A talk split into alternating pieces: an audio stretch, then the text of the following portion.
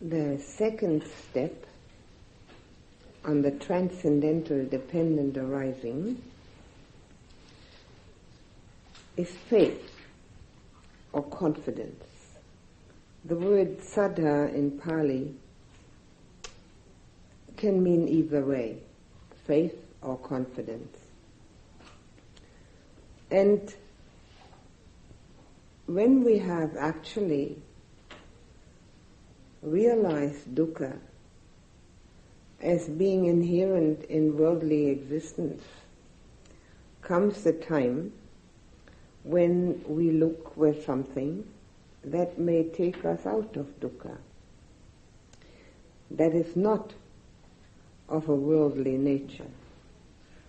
And then when we hear a true teaching, faith or confidence may arise. This confidence that arises is a matter of the heart and not a matter of the mind. Because at the time of starting to practice, we cannot possibly have our own experience of what is being taught. So we cannot, with our mind, say that this is true. But it can be a feeling in the heart that there is truth in that which we hear or read, and confidence or faith has also love in it. We can only have confidence in something we love. If there is no love, then we can't trust.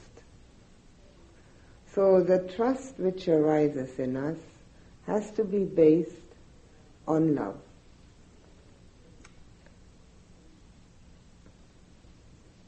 People who have a lot of doubts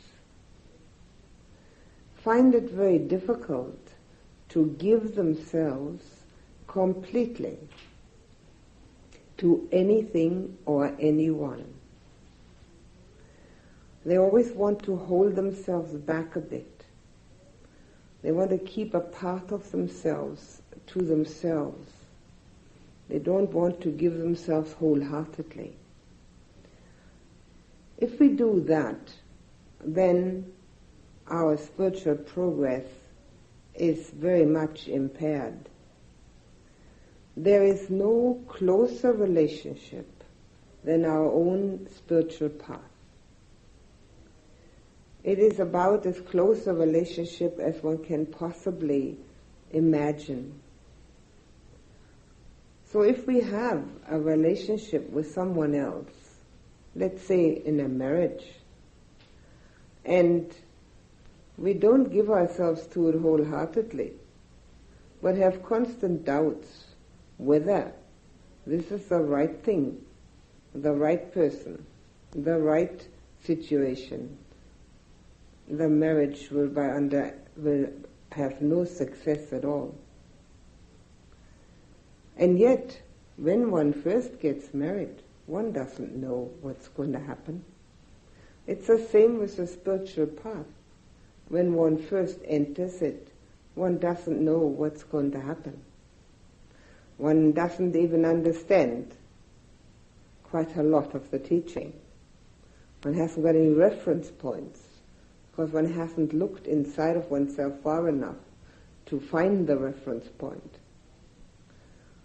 And yet, unless we give ourselves to it wholeheartedly, it cannot possibly be a success. And because very few people are able to do that, that's why very few people have real success with their spiritual practice.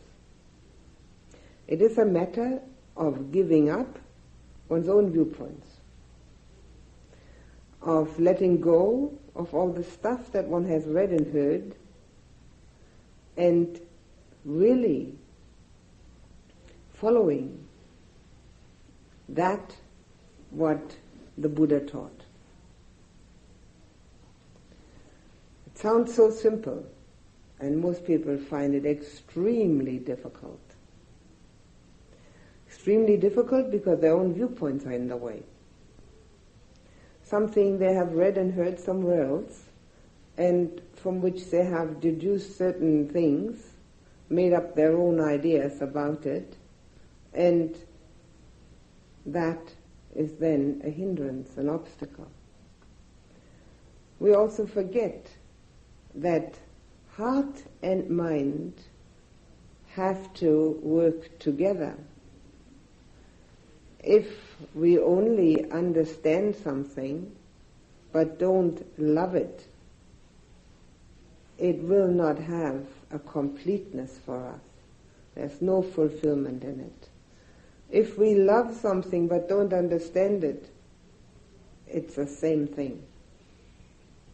Again, if we have a relationship with another person, any sort of relationship, whatever it may be, and we love the person but don't understand that person, it's a very poor relationship. or if we understand the person but don't love that person, it's an equally poor relationship.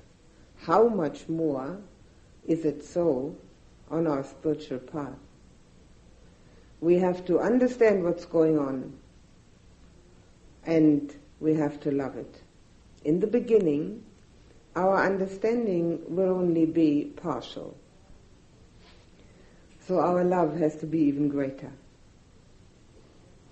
Faith and confidence are based on the opening of the heart, of letting go of one's own viewpoints, letting go of one's own preconceived notions of what the teaching should be, the teacher should be, of what one expects out of it, expectations have to go, and just letting oneself be led like a child that goes with the mother across a busy street, holding the hand of the mother, having confidence that the mother will know best. If we are able to give ourselves in that way, there is a feeling of happiness about it. The Buddha compared faith to a blind giant who meets up with a very sharp-eyed cripple called wisdom. And the blind giant called faith says to the sharp-eyed cripple called wisdom, I'm very strong, but I can't see. You're very weak, but you have sharp eyes. Come and ride on my shoulders. Together we'll go far. So the Buddha never supported blind faith, but a balance between heart and mind, wisdom, the mind, faith, the heart. The two together will go very far. We have the saying that blind faith can move mountains, but unfortunately, being blind doesn't know which mountain to move. And that's where we need wisdom. And that means that we have to understand the teaching. Even if at the beginning it seems difficult or completely foreign, we have to make the inquiry wholeheartedly if we give ourselves to anything, whether it's planting a garden or building a house, it has to be done wholeheartedly. And that wholehearted endeavor, that promises success. Everything else is dabbling in a new hobby. and hobbies are so manifold, it doesn't pay to dabble in a new one. But we will only do that if we have already realized that there's no way out of dukkha in the world. If we are still looking for that very pleasant loophole where we can find happiness in the world, then our commitment to the spiritual practice will not be complete. Because spiritual practice touches upon the raw edges in oneself. And it goes deep to the point where in the end we won't recognize ourselves again. It is almost like turning oneself inside out. That which we like to hide from ourselves, that what we like to hide from others, that has to be turned outside. Only then can it be healed. And because this is difficult, and because this is um, also painful at times, our commitment has to be so total from the understanding of dukkha. If we think the world's got it, only we haven't found it yet, we're not going to get into such a situation where we commit ourselves completely to such a difficult task. And we're going to keep on looking in the world for that which we haven't found yet. The world is so full of manifold distractions, manifold opportunities. It's so full of temptations and seemingly beautiful things that there is not enough time, even in one lifetime, to explore it all. We can keep on exploring this and that. There has to be a total conviction in oneself. And that conviction comes not only when we are convinced of the dukkha, but also when we can hear truth. That the truth is really truth, when we can hear that, when our mind is tuned to it. As the Buddha said, when we have little dust in our eyes, then we hear the truth and we know it to be truth. And that is when this commitment, this wholeheartedness arises. This wholeheartedness in oneself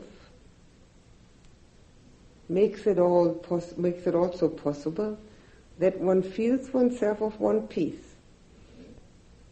It doesn't mean that we can no longer fulfill our daily obligations. We can fulfill them much better because they are just a side issue. They are not the main item. The main item is our own spiritual growth. The main item is the path that we want to follow. And therefore, our daily activities, while they still take up time and energy and responsibility, no longer seem to impinge upon us in the same manner they used to. They used to be the only thing that was important. They had to come out correctly.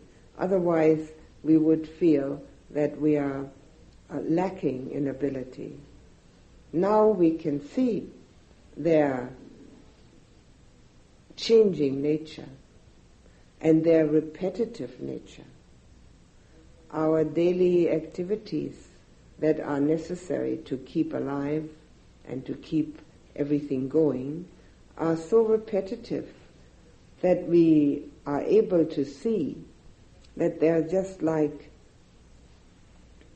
a merry-go-round that keeps going around and around. And it no longer becomes the important aspect of our lives. Being able to do it then means that we can do it easier because we're not so concerned about being right or being correct or being perfect because we know there's something else. And that something else is the one thing that matters then to us. It matters in such, in all the ways that it means growth in ourselves.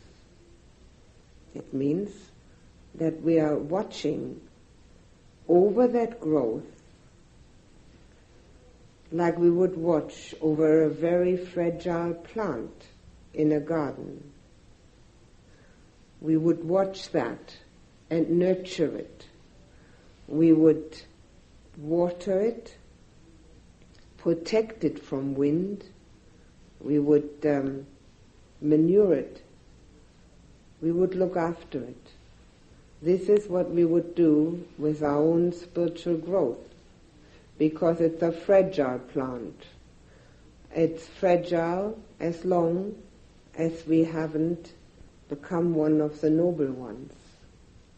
Then, of course, we are secure. Until then, there's always danger. There's always the danger of making bad karma. There's always the danger of not watching over oneself sufficiently so that our growth does not take place. We can become quite um, satisfied with ourselves because we are sitting in meditation, we are doing certain things which are supposed to help us on the path. That satisfaction with ourselves is not the same as contentment. Contentment is necessary. Self-satisfaction is detrimental.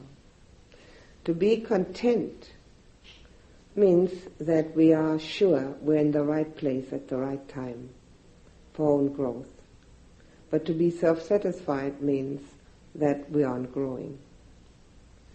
So all this as an important aspect of our commitment to the practice makes us of one whole being, not divided into putting our attention on worldly things, searching for worldly satisfaction, but one pointed, one directional. Confidence, faith, is an aspect of the spiritual path which is indispensable. It means having faith in the three jewels, Buddha, Dhamma, Sangha. And out of the three, the Dhamma is the most important. There's a story, the time of the Buddha,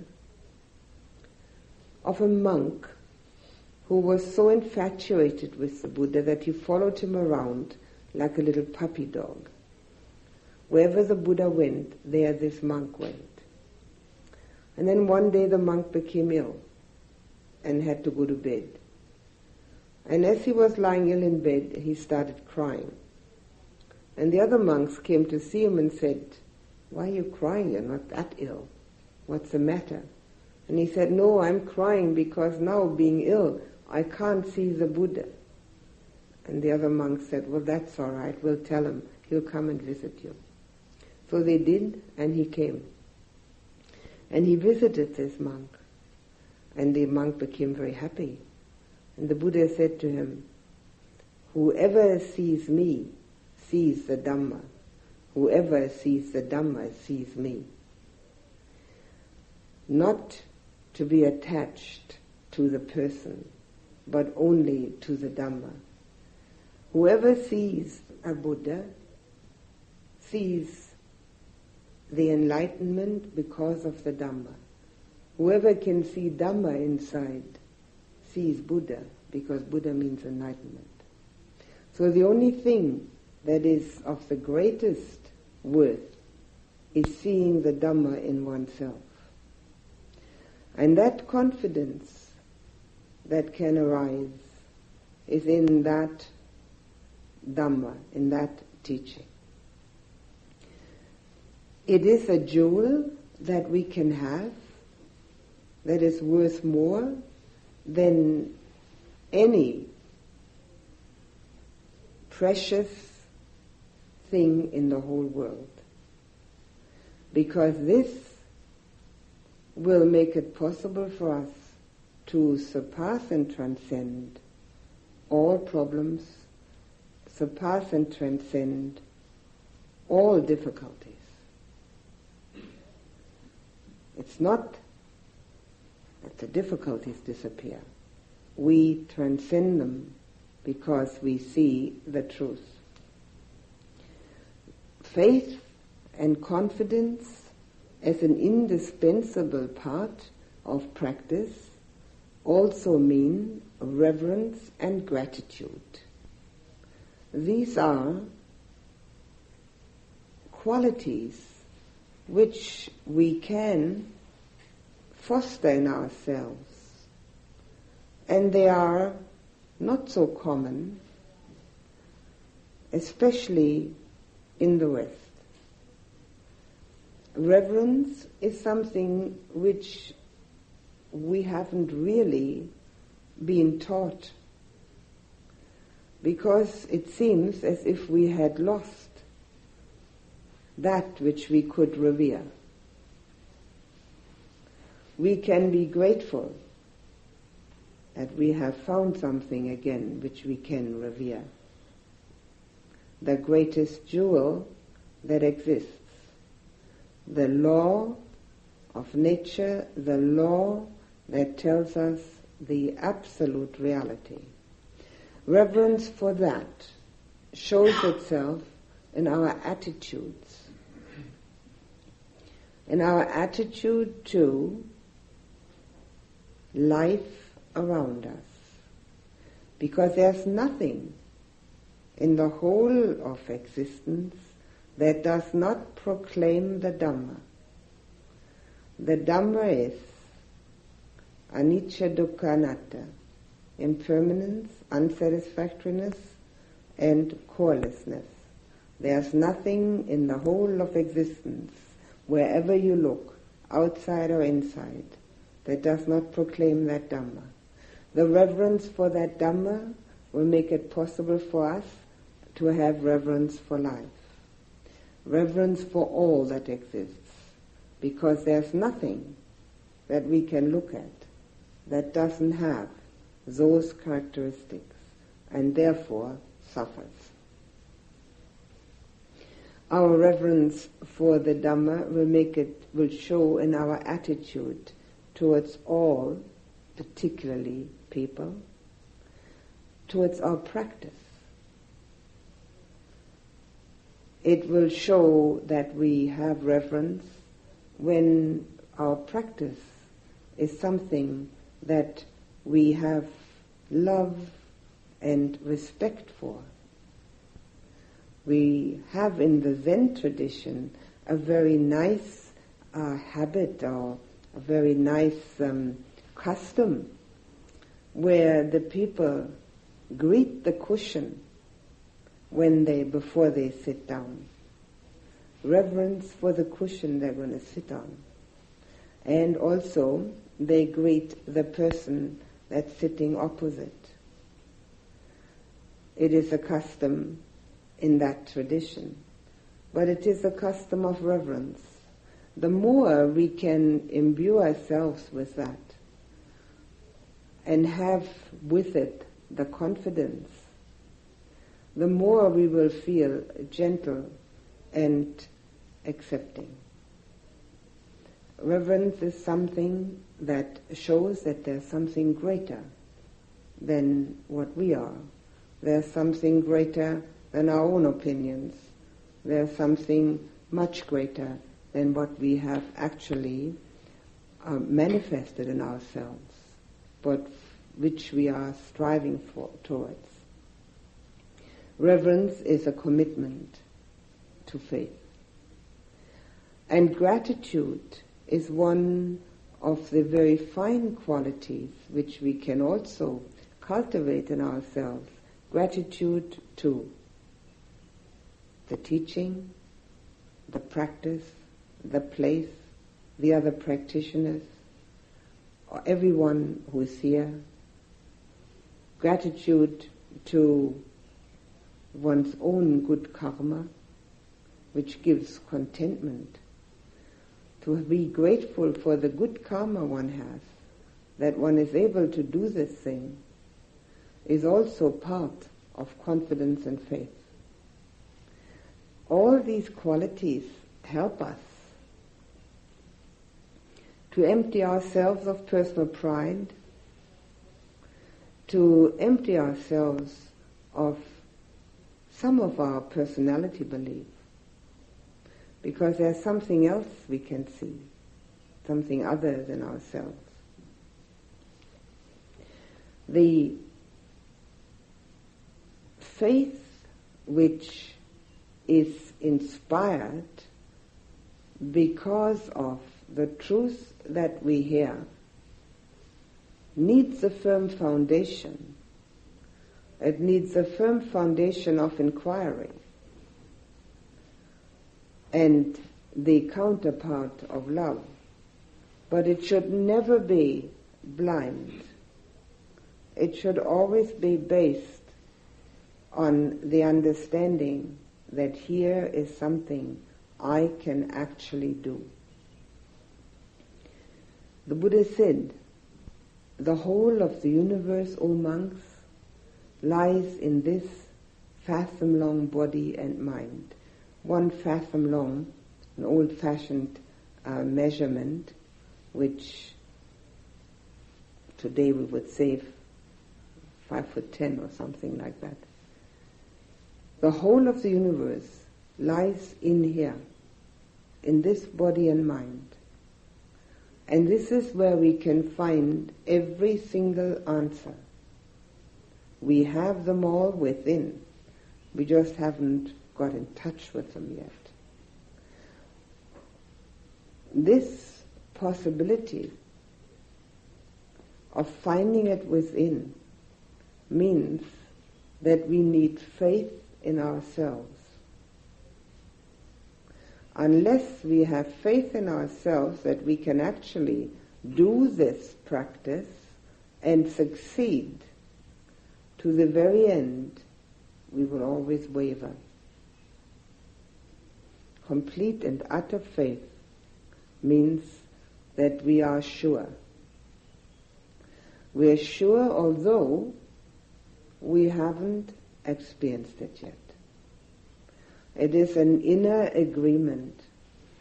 It's an inner acceptance and a total turning towards this which will bring relief, release, freedom, liberation. If the whole of the universe lies in this body and mind, this is also important to have faith in ourselves. Faith in ourselves means love for ourselves. If we can't love ourselves, we can't have faith in ourselves.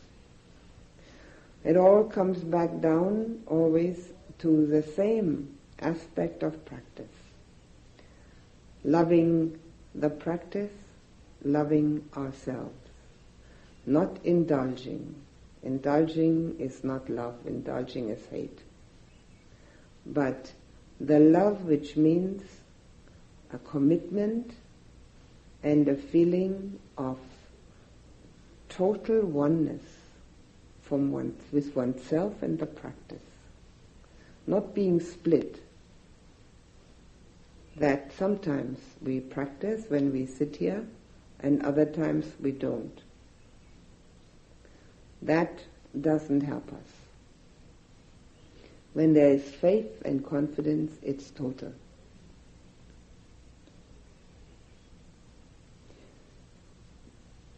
The third step on this path is joy, but I'll talk about that tomorrow. Too much at one time can't be retained in the mind. If you have some questions, you can ask them now. No, for example, uh, all truths have got juxtapositions. The way dukkha and sukha, they are the two sides of the same picture. Similarly, we say that love ourselves, however impermanent, however changing, however transitory everything is, but still you love it and though you know it's impermanent, everything is impermanent, Mhm. all relationship, everything. But knowing its futility, you still love it.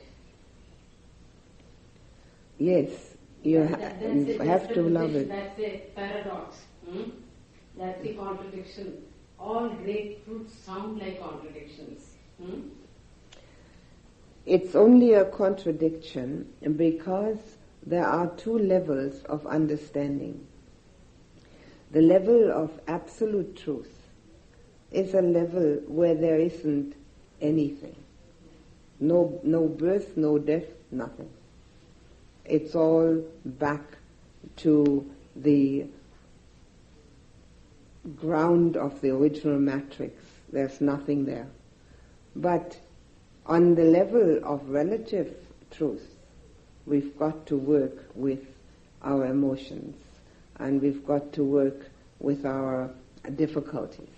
And on this level, where we are talking and speaking, because on the other level, we wouldn't be talking to each other. There's nobody there to talk to. So on this level, love is the important emotion. And this is why, quite rightly, it sometimes sounds like a paradox, because we have those two levels of understanding. But we can only work on the relative level.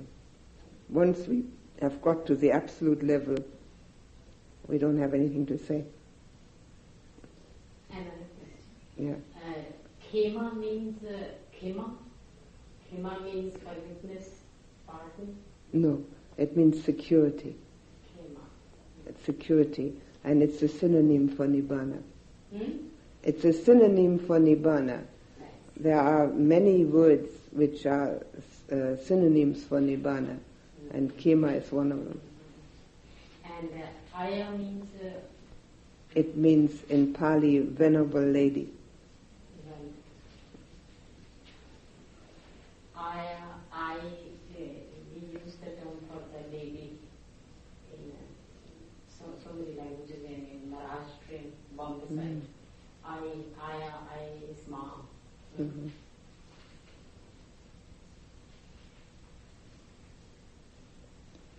Yes.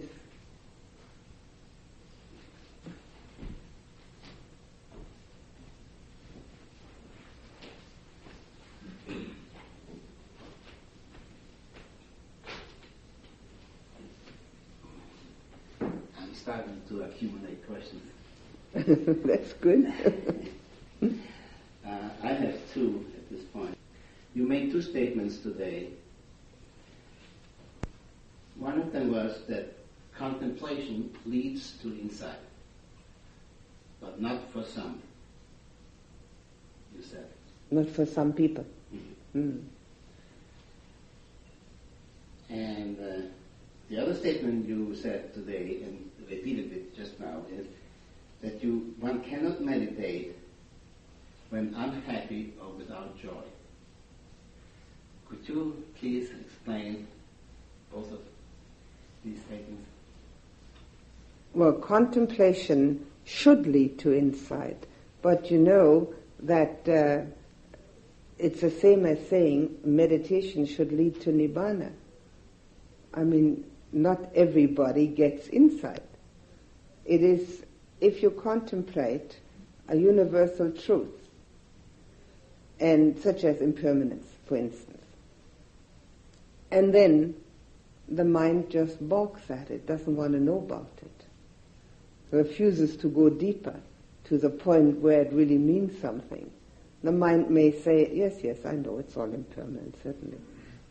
And then give up at that point. There's no insight in that. Insight arises when the impermanence is seen as so um, penetrating in, into ourselves that there's nothing actually solid to be found. Then it's insight. But when we say, well, yes, everything's impermanent, there's no insight there. It's in just a statement. So it's very possible that one does contemplate and still doesn't get any insight. Um, what is that due to, and what can be done about that kind of situation? well, in one respect, it's due to fear. See, fear is a human condition, and fear is always the fear of annihilation of this supposed person that is here, either through death or through not enough ego support, and particularly when we come to the point of seeing this impermanence in us so strongly, then there is a great fear, which could be even panic, that uh, we are going to be shown something which we don't want to know, that this identity, this personality, is a myth. So fear is the first and foremost um, hindrance to go deeper. This is all um, all resolved when the meditation becomes more uh, becomes one of absorption. When the meditation gets better, all these fears disappear because of the fact that the meditation itself is then a substitute. But in the beginning, the fear is there. So this is probably the strongest obstacle, the fear. And what to do about it? Keep at it. that was one question. or was there something else about that? No, for the moment, I think that uh, mm. Right, then there was a second question. Second one, uh, why do you say that Aye. one cannot meditate when unhappy or without joy? Mm-hmm. Well, one can try to meditate, certainly. But uh, the result is not going to be satisfactory. The mind which is unhappy and uh, bothered by something will constantly return to that bother. It is as if you had an itch and you're constantly returning to, to scratch that same itch.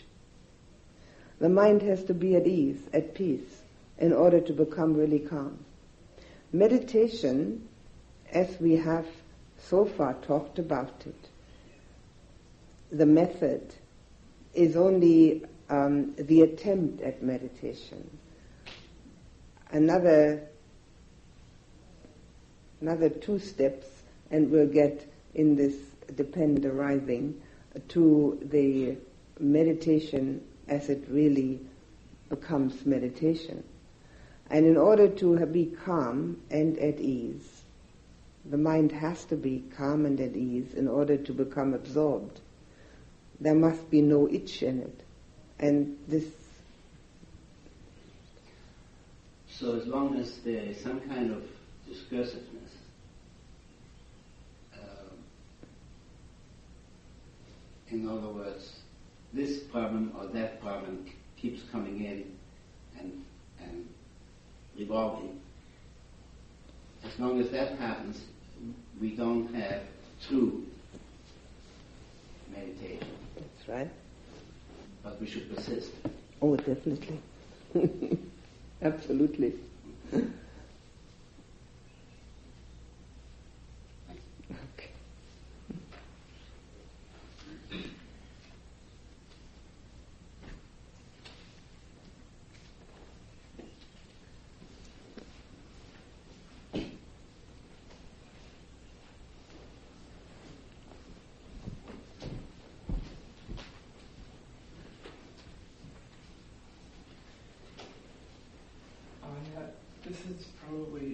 asking Mr. Regal's question in a different way, but um, you're mentioning that the spiritual path is something that will turn oneself inside out so that all one's problems that one would rather not expose are exposed, and yet one must have um, calm and peace. so how does that contradiction resolve itself? Because it doesn't seem to, anyone who's practiced knows that a lot of things come up which which don't induce one to be calm. yes, that, it's quite true what you're saying. Um, you see, that what comes up in the practice in oneself, if we resist it, if we are ashamed of it, if we blame it, if we would rather it didn't come up, all these things bring the mind into turbulence. All that is uh, detrimental to meditation. But if we look at it and say, aha, this has come up, this is what has happened, accept it, drop it, substitute with something else, and keep going, there's no turbulence. It's a matter of accepting things the way they are and not trying to be to make them different. It is also a matter of keeping impermanence in mind and also a matter of keeping anatta, non-self in mind, even though one hasn't experienced it. If we have faith in the Buddha's teaching, then we know that that's what he said. Everything is coreless. So if we keep that in mind, what's there to worry about if we turn ourselves inside out and some of the rubbish shows? It doesn't matter. Who's showing? And who's blaming? So it's a matter of keeping the whole of the teaching in mind. And specifically that which brings the liberation. And then we can be grateful for the fact that these things have come up. Because if we deal with them in a sensible manner, we may be able to drop them and let go of them. And not have to redo the whole thing. Now, not every time, naturally. Naturally, there will be times that we can't just drop like that. Would be nice if we could, but we can't. So it will re- reoccur. But if we have this acceptance and understanding, then it's no tragedy. On the contrary, it's just one of the lessons on the way. I'll try to remember that.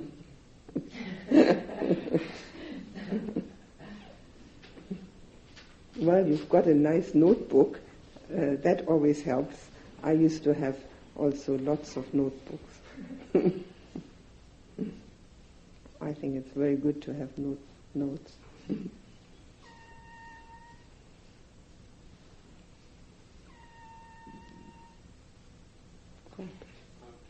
huh?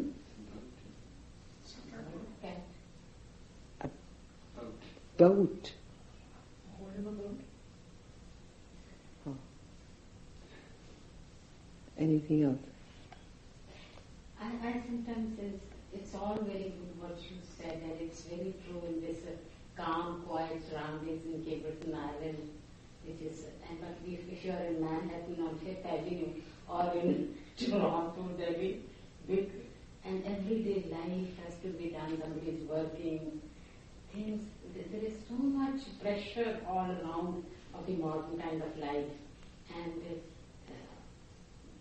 I know you will say that this is the teaching that will come to your rescue there. Hmm? Hmm. But uh, the pressure all around is far greater. Yes, that's quite true, of course.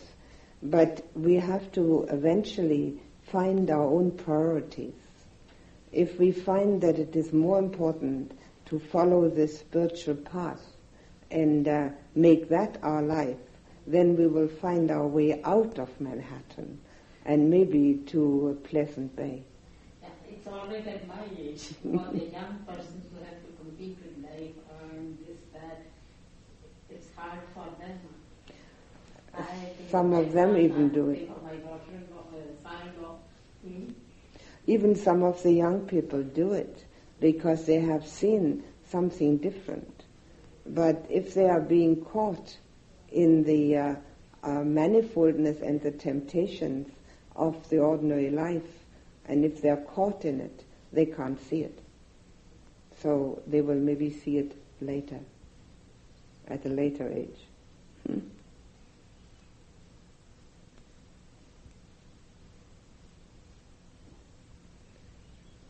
Anything else? Yes.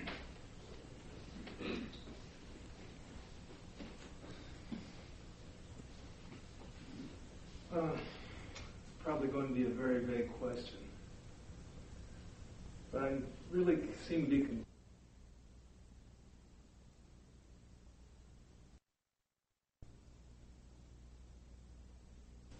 whatever comes up isn't workable. Um,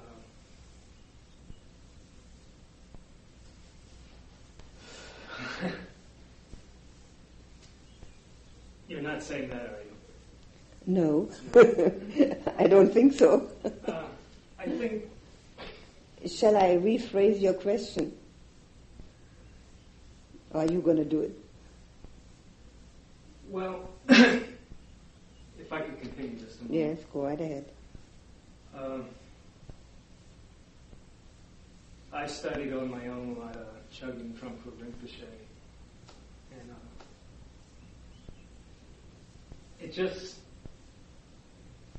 some of this seems to be, seems to me to be contradicting some of that. He just, I always got the impression that whatever did come up is really valuable and just a distorted boy just distortions that we can really take this whatever comes up and really get into it and work with it and uh, it seems to me you're not saying that it just seems to be that we have to work with it but not quite as much and just sort of get rid of it and go for this ideal am I making any sense Um, when you say whatever comes up, you're talking about the thoughts, or what? Everything. Or what else comes Everything up? strong emotions, overbearing emotions. Ah, emotions and thought. Yeah. Um, in the meditation, during the meditation, is that what you're saying? Mhm. Right. Uh, labeling. The uh, the way to deal with that is a very important way is to label, drop, back to the breath. To get into it and then explore it, that would stop any meditative procedure. That could possibly, well, it couldn't even be called contemplation because these are personal emotions and not universal emotions. But when it can be changed into a universal aspect, it could be used for contemplation. So what you're looking at is different stages of development in meditation. Meditation develops slowly. For most people, very slowly. And in the beginning, what we do is we try to keep the meditation subject in mind, in this case the breath, and label whatever arises in order to get insight into ourselves. From that, what arises, give it a name, identify it, so we know what it is, and then drop it, get back to the breath. It dissolves by itself by having been labeled, because when it's labeled, you're an objective ob- observer. You're not subjective. You're an observer standing there watching it. You're not getting into it, and therefore it dissolves by itself. These are very important lessons. At this time, that's the beginning of meditative practice. As one goes a little further, the meditation becomes a little more one-pointed. And as it becomes a little more one-pointed, there are the possibilities of becoming absorbed. Now, I haven't even got to that yet. I've only just mentioned them casually here and there, but I will explain them in detail because they are the um, means They are not the, the goal of meditation, but they're the means. And the means for gaining insight. You see, the mind which has problems is concerned with problems, but it's not concerned with insight into absolute reality. The goal of meditation is insight into absolute reality. So for that we have to prepare the mind to become so calm and so one-pointed and so strong that it can do that. Now in the beginning, of course it can't do that. But you have to realize that some people might have been meditating for the last 10 or 15 or 20 years and maybe doing, not having all this stuff come up all the time. In the beginning it does, yes. I think the absorption might have thrown me off. I can't really relate to that that well. The wood, Well, it's the a, state. the state, yes. Yeah, I, Well, not having experienced it, not having tasted the mango, it's very difficult to talk about the mango, isn't it? Because one doesn't know what it's like. But that such things exist is important to know. And they are part of the transcendental dependent arising. And transcendental dependent arising is a, is a way the Buddha taught from here to there. And when he talks about meditation, he does give instructions. In the Satipatthana Sutta, he gives many instructions. But when he talks about meditation as such, he always talks about the absorptions. And the word doesn't have to throw you off. I can call them jhanas. Does that sound better? the meditative absorption is just an English translation of the Pali word jhana. And uh, the, uh, it's much shorter and much more to the point.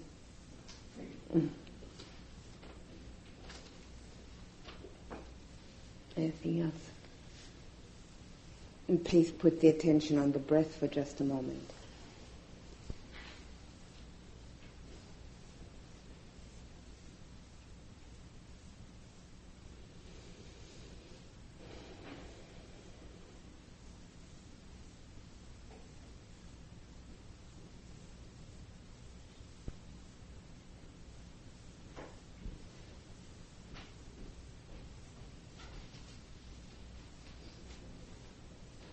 Now think of yourself as your own best friend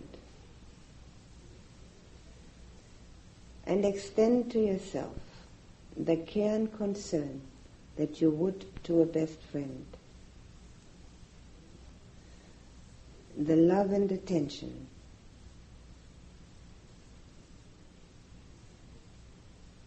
And embrace yourself as your own best friend.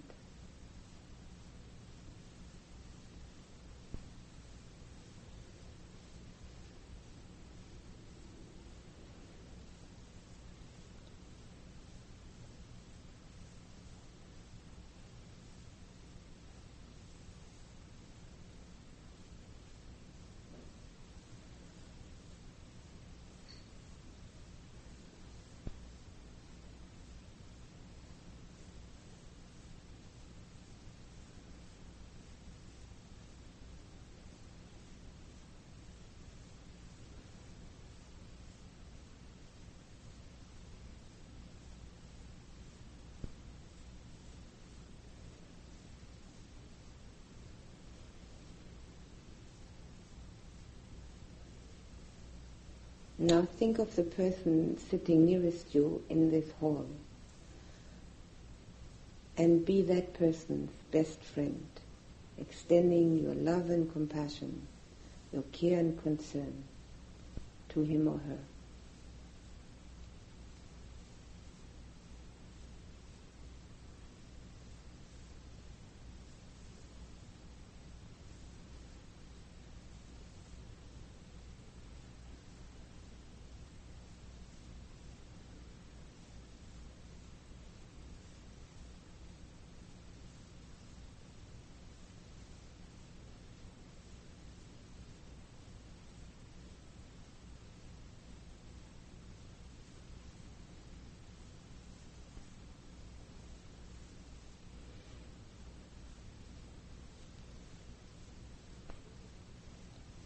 Now think of yourself as the best friend of everyone who's here. And extend your love and compassion, friendship, care and concern to everyone here. Fill everyone with it and embrace everyone with your friendship.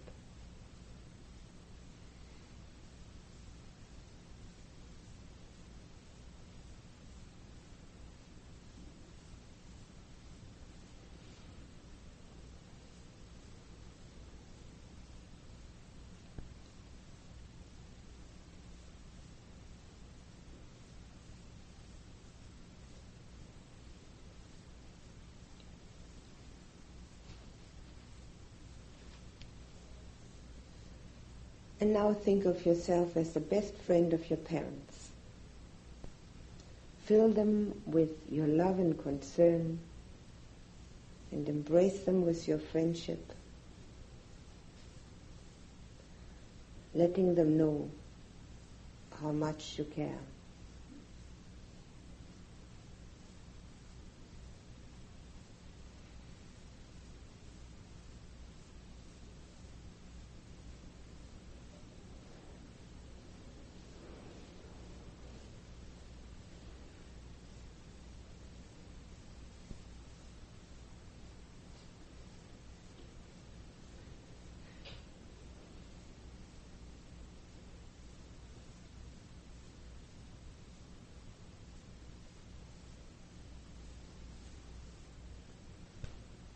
Now think of those people who are nearest and dearest to you and be their best friend.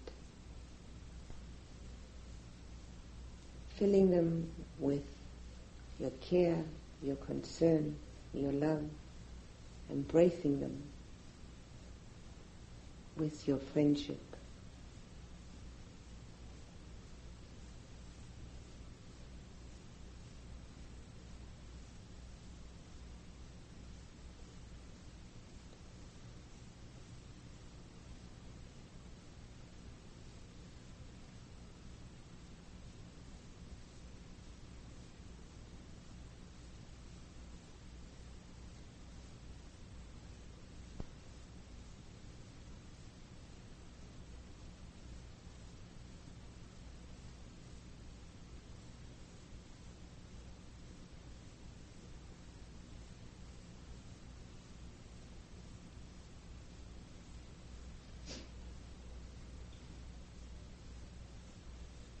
Now think of all your good friends. Let them feel that you're their best friend. Fill them with love. Embrace them in friendship.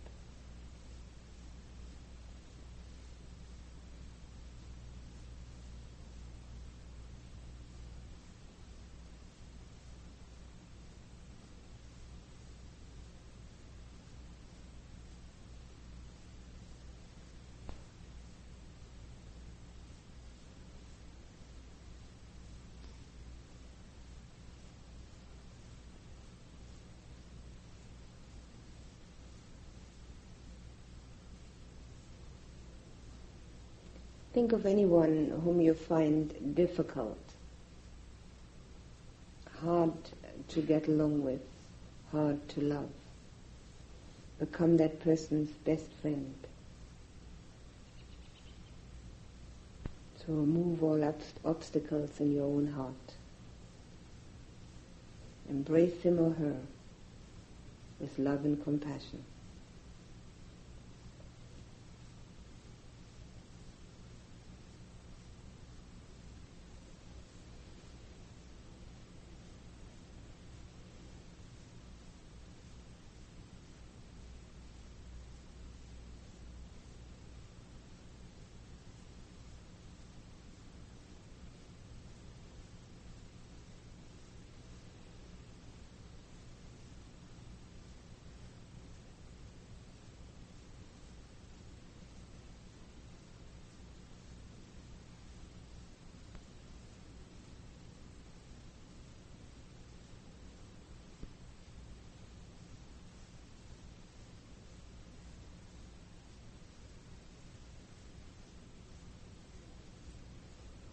Open your heart as wide as you can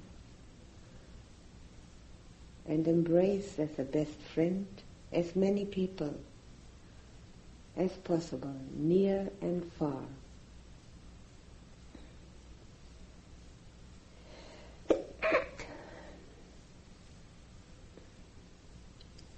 Letting that feeling of care and concern, of love and compassion reach out and go into the distance to as many people as you can think of.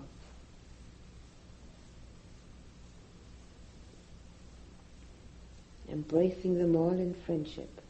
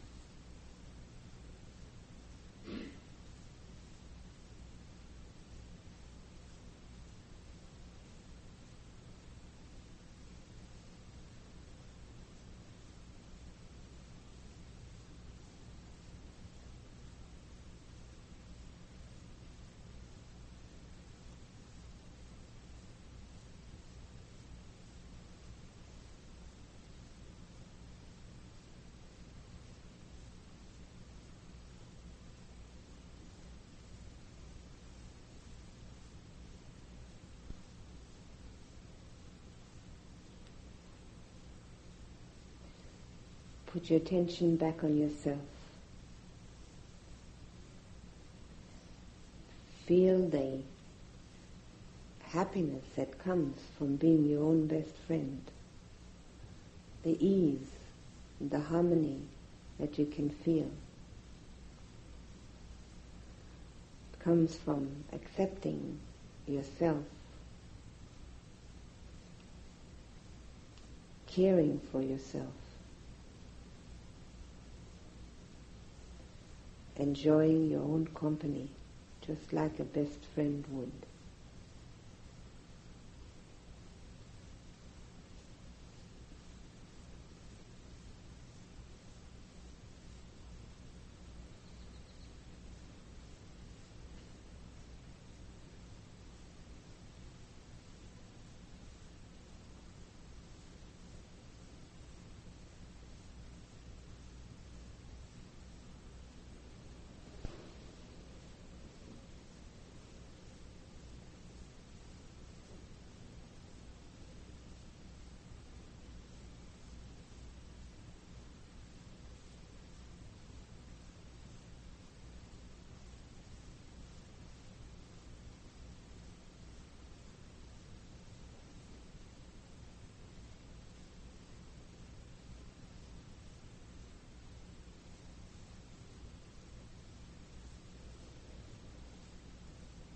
May all beings be friends with each other.